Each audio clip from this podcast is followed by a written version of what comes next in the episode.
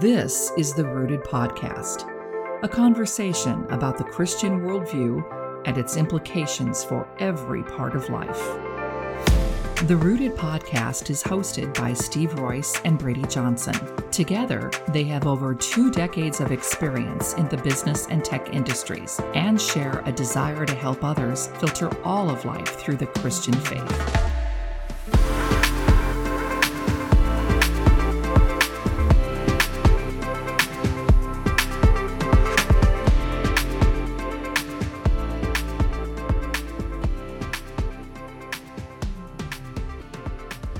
Hi, and thanks for listening to the Rooted Podcast. I'm Steve. And I'm Braydee. And on this episode, we'll discuss how to take the next steps in demonstrating your faith to someone before, during, or after you've had the opportunity to talk with them about what you believe. Uh, this is something that we've uh, discussed in Scripture, uh, examples like the following uh, Who's wise and understanding among you? By his good conduct, let him show his works in the meekness of wisdom. And that's James 3.13. For we are his workmanship, created in Christ Jesus uh, for good works, which God prepared beforehand that we should walk in them. That's Ephesians 2.10. And uh, I, therefore, a prisoner of the Lord, urge you to walk in a manner worthy of the calling to which you have been called. Ephesians 4.1.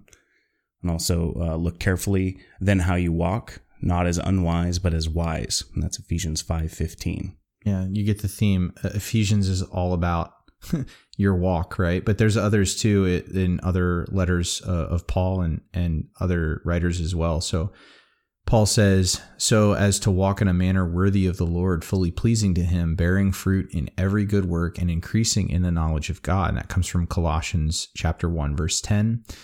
Walk in wisdom toward outsiders, making the best use of the time, also from Colossians chapter 4 verse 5. He also writes, so that you may walk properly before outsiders and be dependent on no one in 1 Thessalonians 4:12. And then one more example, whoever says he abides in him ought to walk in the same way in which he walked, and that comes from 1 John 2 6. Yeah, and, and there are even more, uh, but you know, I think we we have the point right here. yeah um, the New Testament writers were, were really interested in not only giving getting our beliefs and the doctrine right, but really encouraging believers to ensure that their lives and their actions line up with those beliefs and the doctrines. Anything less would just be hypocrisy, right? Mm-hmm.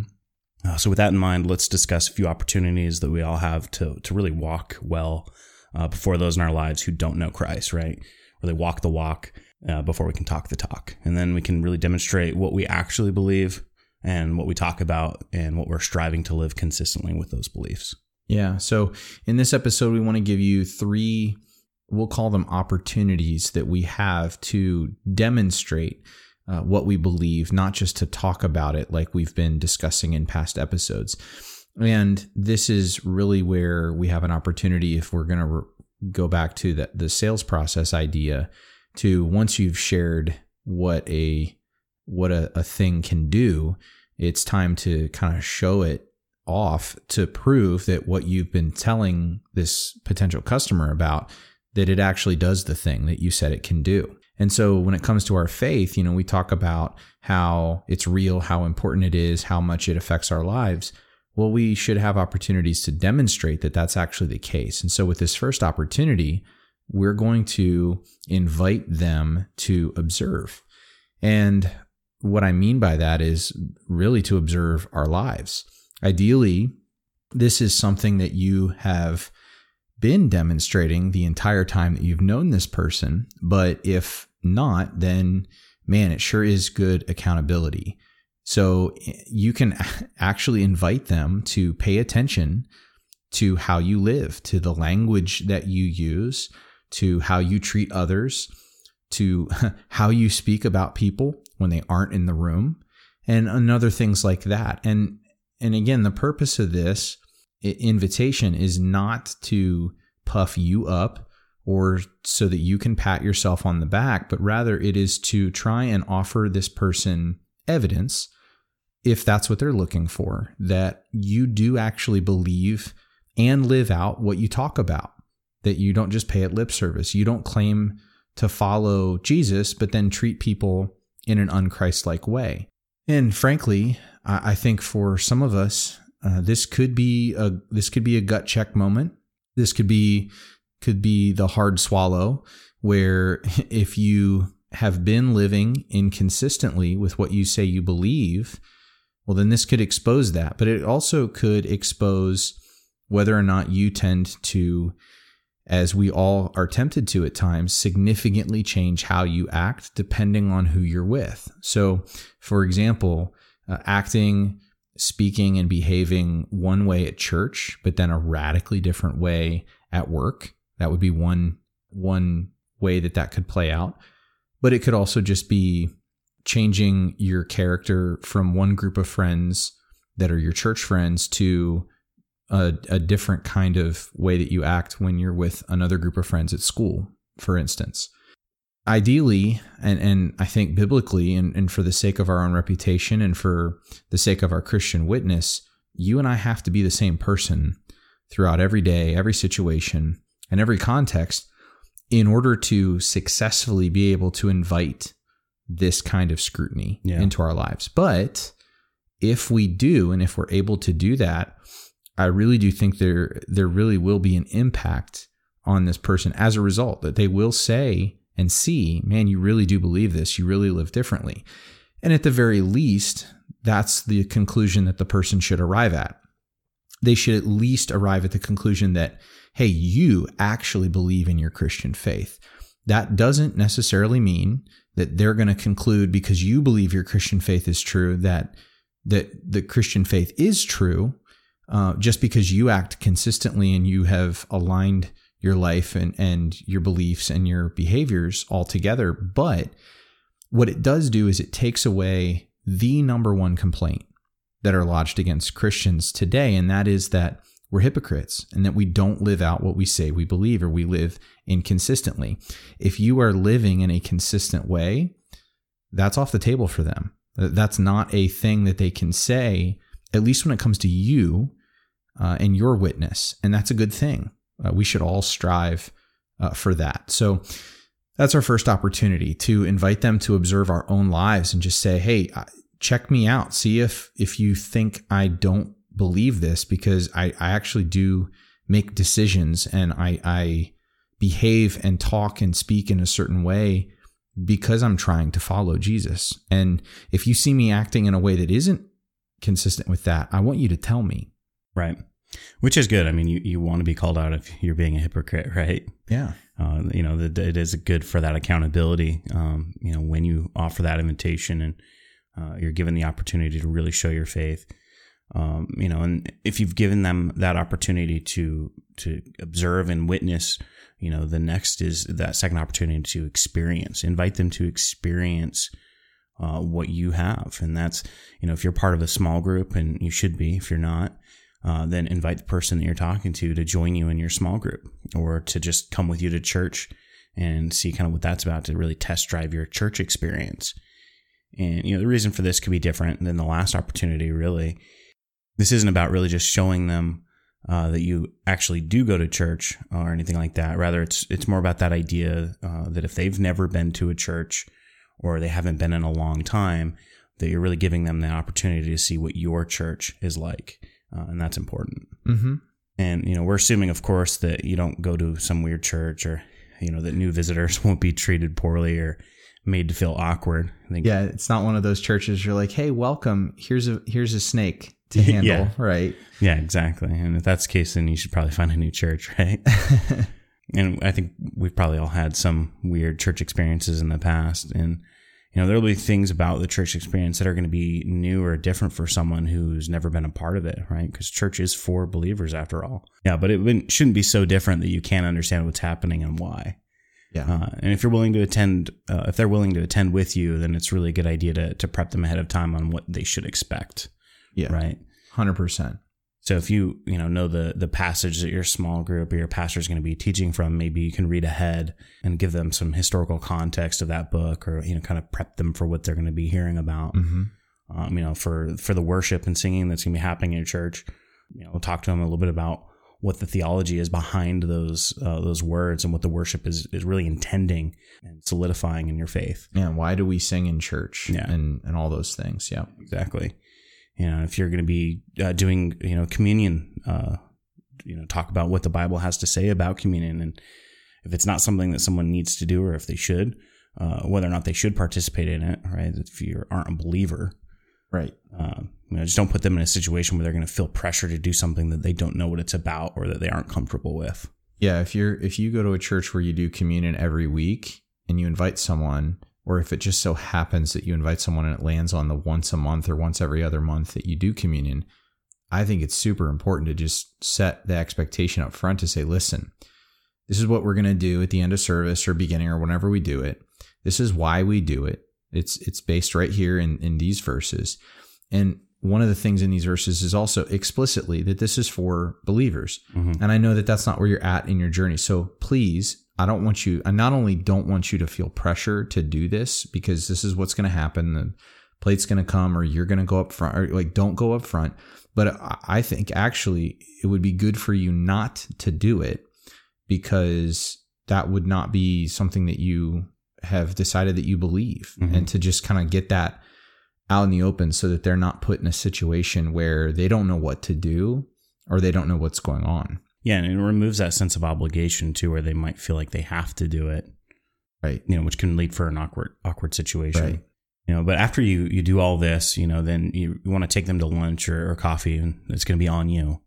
Uh, and really debrief and kind of get their thoughts on that experience, whether they have questions or if they've made any uh, observations that you can follow up on and they may have a lot, right? And they may need some time to process it. And in either of those cases, you know, make sure that you are following up with them so that they aren't left hanging. Uh, that way, if they've had an experience and they don't know what to do with it. Right? Yeah. I mean, you, you, Braydee, came to faith when you were older, like you were in, in high school or, or just post high school. So, yep. do you remember being, were you invited to check out a church uh, even before you were a believer? at any point and what was that experience like for you yeah and uh, i will say it was it was definitely an awkward experience I, I don't know that i was really prepped going into it all i remember is it being awkward and i was i was much younger but it was one of those things where when i think back on the experience it was just it was weird it was awkward is that because there were things happening that you didn't you didn't understand or you didn't know why things were were going on or or yeah being exactly. done that the way that they were being done. Yeah, I mean there was there was a rhythm and a flow that I, I wasn't familiar with. There were things happening, you know, people going up, you know, and speaking. I didn't know what the purpose of it was, and keep in mind uh, again, being much younger, you you also don't have that expectation uh, set, and if it's not being set for you, you don't know what you're grasping for. So yeah. you don't know what you don't know. Right. well, and I think really what we're getting at here is just this idea that if you're going to invite someone to church and you should if they're if they're ready for that and if they're willing to take you up on it it's always a good idea to try and put yourself in in their shoes and in their perspective and just think through i mean to us who have gone to church for a long time or even some of us basically our whole lives it is a, a second home for a lot of us. And so we're so comfortable there and we're so able to just walk into that building and feel at home and we know the people and we know the we know the the culture and all those other things. But to put ourselves in their shoes to go what is this experience going to feel like for them? What is it going to look like for them?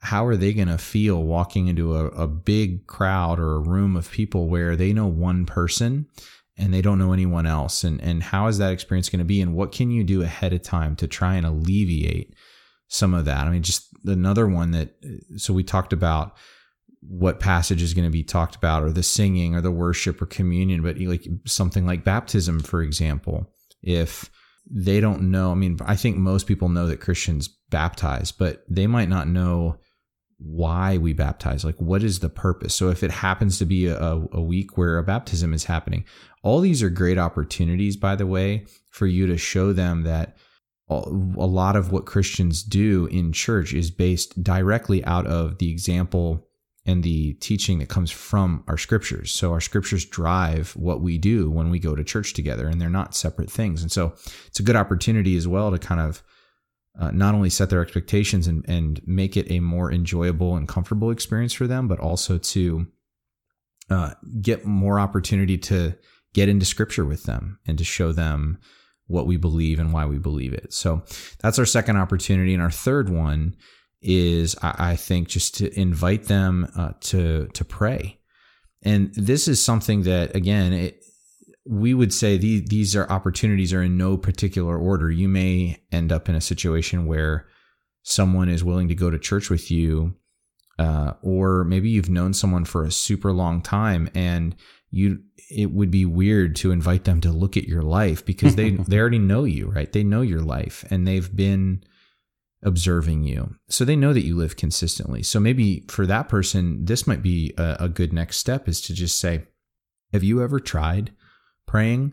Have you ever tried talking with God? And, and if not, why not? And is, and almost like a, if he's not real, then what's the harm, right? You're just talking to yourself. But if he is, and if he does listen, then why isn't that something that maybe you should be willing to, to, to try? And I would say if you're going to do this and if you're going to set this as a, uh, a, an invitation for someone, then you should probably do it with some some specific goals in mind. So one recommendation, again, you can you can do what you want, but one recommendation from my perspective would be if you're going to invite someone to try praying, try to encourage them to do it for at least a certain uh, a minimum amount of time of I don't know, at least seven, ten days, something like that. Because one of the one of the dangers of not putting some sort of limit or expectation or goal on it would be to say, you know, hey, have you ever tried prayer? Like, yeah, I prayed one time that one one night and nothing happened. It's like, well, maybe try it a little more consistently than that. It's almost like saying, well, yeah, I went to the gym once and I didn't get strong.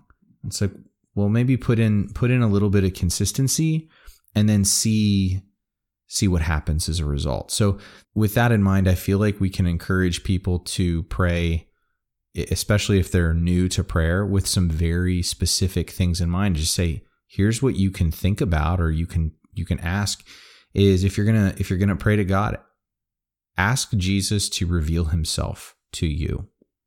Uh, it, you know, because part of what this journey that you've been on is that you're not sure if he is who he says he is. You're not sure if he's really real. You're not sure if he is God. So you can, if you're going to pray, you can ask and say, Jesus, if you are who you say you are, would you reveal that to me? Would you, in some way, shape, or form, make that clear? Um, and and to ask Jesus to speak to them through their circumstances.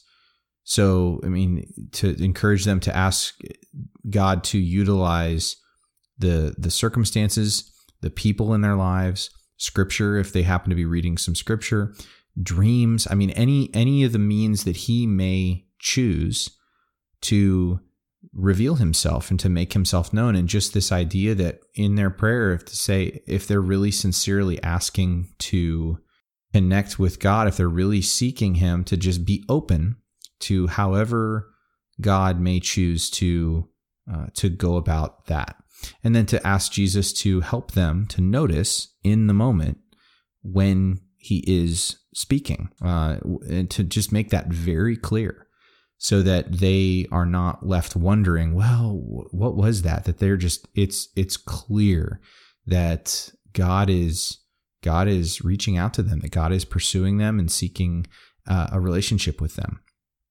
And I think that's something that uh, if someone is a little bit more uh, willing to go with you into, if, if, they're kind of on the verge, this would be a really good invitation for them. It's just to say, just just try it, and and we can even do it together. But to to just uh, try praying and talking to God and see what happens. And the goal of this isn't the same as what you will hear Mormon missionaries encourage people to do. For instance, to read and pray and then to wait for, you know, that burning in your bosom that just tells you that, well, this is true. What it is instead is an open invitation to ask God to work in this person's life and to continue to draw them to Him. So we're not hoping that this person has some mystical experience that just converts them on the spot. Although, I mean, I guess if that does happen, then that's that's God's prerogative, hmm. right? if if He wants to choose to to work in that way, but I guess from my personal perspective, coming from a more conservative background, especially. And so I, you know, if I'm biased in this, I, I will willingly admit that. But I think the problem with mystical experiences, especially as a basis for conversion, is that if an experience convinces you to follow Jesus, then an experience can convince you otherwise uh, too. An experience can convince you to unfollow Jesus or to stop following Jesus. So all we're doing here is we're encouraging a person who is already open to the possibility that Christianity is true to seek God directly through prayer and to be open.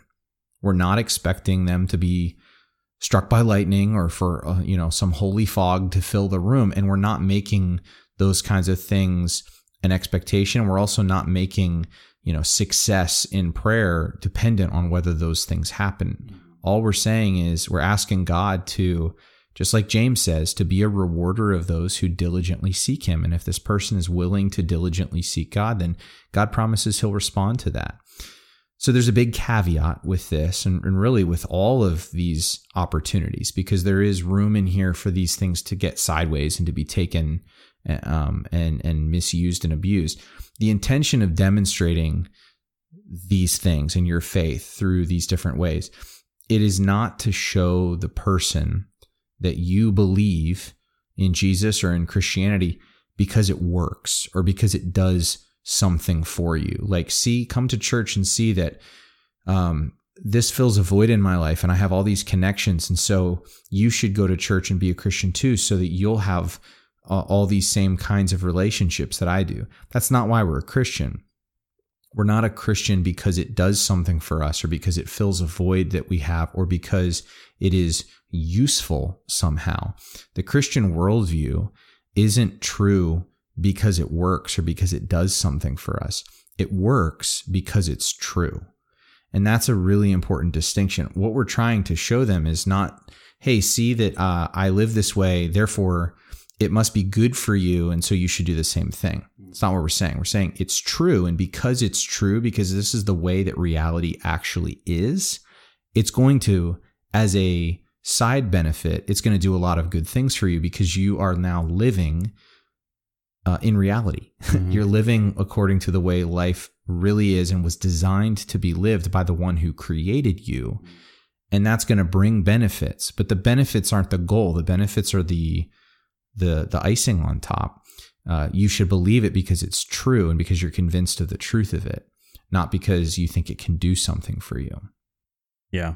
And I like that too because you know you're you're not seeking out to write a prescription for somebody to to promise that their specific ailment might be solved or whatever yeah. it might be. Just like with Paul's thorn in the flesh mm-hmm. like you don't exactly. you don't know whether God has a purpose in you know not removing something or, or uh, some situation that they might be dealing with. He might have a reason uh, beyond what we would know about for allowing that to stay. And so you don't want to make it about what God can do for you because mm-hmm. that's. that's God's not a cosmic gumball machine, right? you don't put your quarter in or do your prayers or whatever, and then God has to do stuff. That's He's a person, right? Like you don't treat people that way. And yeah, I think you're exactly right. It would kind of be terrible too if if people could just kind of petition up what they want from God at any given moment, as if He was a gumball machine. Right. A lot of implications. yeah. Yeah. Right. Well, really, to summarize, you know, we, we have a lot of opportunities to live out our faith and really demonstrate that what we believe for others, uh, if we're willing to take them, right? Uh, whether that's going to be the invitation uh, for people to observe and kind of inspect our lives, or inviting them to participate in a group like our small group or our church events, or inviting them to try prayer for the first time. Uh, we can help people to really see that this isn't just something that we talk about or that we pay lip service to, as he was talking about earlier. This is real stuff. It's actually real. Mm-hmm. So, in our next episode, uh, we'll discuss things, uh, what things look like when a person has done some of those things, right? But it uh, is still struggling maybe with the next steps or they're floundering to make a commitment to follow Jesus, uh, even if all of their questions have been addressed or answered. So, stay tuned for that next time. Thanks, everyone.